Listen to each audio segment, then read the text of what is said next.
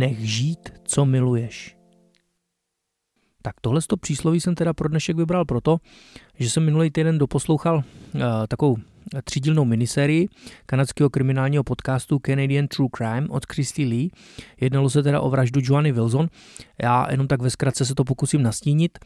Uh, JoAnn Wilson byla teda manželka kanadského politika a ministra a velkého biznismena Colina Thatchera. Uh, odehrálo se to teda v osmdesátých letech minulého století. V podstatě šlo o to, že Colin Thatcher byl teda manželce uh, několikrát nevěrný, dokonce měl uh, svůj speciální byt v U S A, kam teda zajížděl na svoje zálety. Manželku fyzicky napadal, v podstatě s ní vůbec nežil. Přesto teda ale nebyl vůbec jako schopen ustát to, když uh, Joann ho prostě opustila a začala si svůj život uh, žít po svým. Colin Thatcher vlastně se stal svou manželkou, svou bývalou manželkou teda, tak posedlý, že se jí prostě stůj co stůj chtěl zbavit. Pokoušel se jako najmout na to nejrůznější lidi, ale prostě to se mu jako nějak nepovedlo, tak se prostě rozhodl, že se manželky zbaví sám.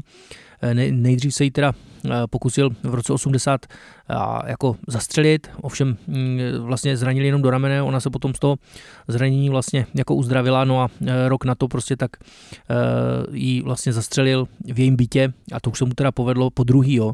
Ale vlastně udělal to tak domyslně, že vlastně ani v jednom, ani v druhém případě v podstatě nebyl hnedka první podezřelý, prostě měl všelijaký různý alibi, všelijaký různý krytí, udělal to dost důmyslně, nicméně nakonec se teda vlastně snesla svědectví proti němu a soudem byl teda odsouzen na doživotí.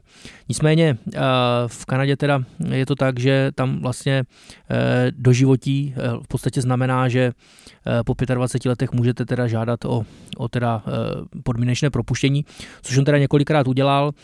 Dokonce tam ještě nějaká existuje právní klíčka, která umožňuje, že vás můžou propustit i o něco dřív, což se teda v jeho případě povedlo, odseděl si dvacet dva let a byl propuštěn teda v roce dva tisíce šest a dodnes žije mu teda osmdesát pět let.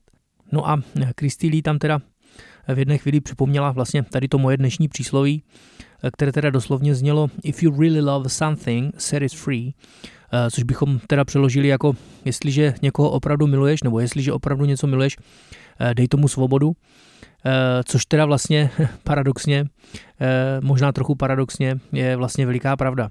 Proč paradoxně? No na první pohled by se mohlo zdát, že láska k někomu druhému vlastně může znamenat to, že se prostě budu někomu všemožně věnovat a budu kontrolovat veškerý jeho čas. Ovšem teda vlastně neznám nikoho na světě, kdo by o tohle teda opravdu stoprocentně stál. Částečně je to vlastně jistě hezký, ale pokud ta kontrola je totální, potom už teda nemůžeme mluvit o svobodě, že jo. Vzpomněl jsem si teďko na takovou analogii ze svého života. Vzpomínám si, že když jsem byl úplně malinký, třeba pět šest roku, tak jsem na zahradě našel rosničku, jo, a tak se mi ta žabička strašně moc líbila, že jsem si ji prostě jako chytil do ruky a dlachnil jsem ji prostě, chtěl jsem si s ní hrát, že jo, no ale tak dlouho jsem mi teda dlachnil, až mi v rukách vlastně zůstala ležet mrtvá. Buď teda stresem, nebo teda z nedostatku kyslíku, že jo. A tak jsem z toho byl samozřejmě strašně smutný, že jo, že bych se sem udělal hrobeček. A vlastně přemýšlel jsem, co jsem vlastně udělal špatně. No, špatně bylo to, že vlastně jsem e, chtěl kontrolovat, kontrolovat čas té žabičky. Sám jsem ho chtěl kontrolovat bez ohledu na to, co si vlastně žádá příroda. Příroda si žádá, abych žabičku nechal bejt, ale to jsem prostě e, bohužel tehdy netušil. Došlo mi to teda bohužel vlastně takhle pozdě. E, no a vlastně tak nějak je to srovnatelný s tím naším lidským životem, že jo. Několikrát se mi, že jo, taky stalo v životě, když se se mnou třeba nějaká holka rozešla, že člověk se to jako pokouší všemožně zvrátit. E, ovšem v době, kdy už vlastně není tak nějak co zvracet, jo. E, prostě člověk zkouší psát a volat a prostě všelijak se omlouvat a co já vím, co všechno, ale e, nic samozřejmě k cíli nevede.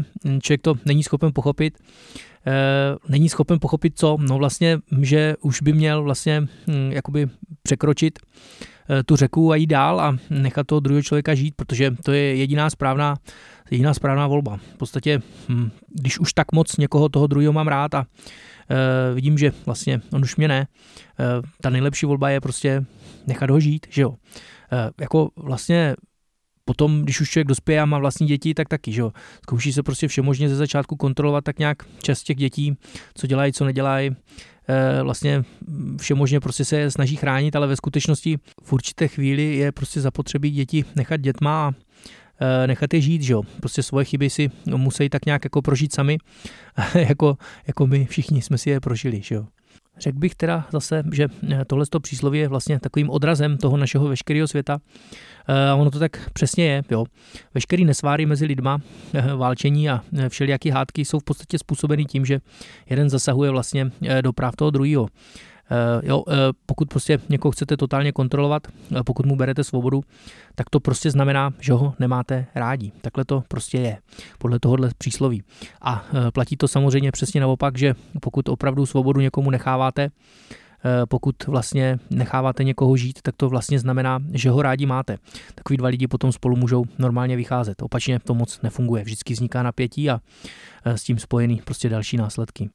Tak pokud je to možný, aspoň trochu občas vzpomeňte na tohleto přísloví a nechte žít toho, koho opravdu máte rádi. Takže děkuju za poslech a já vás zdravím. Mějte se.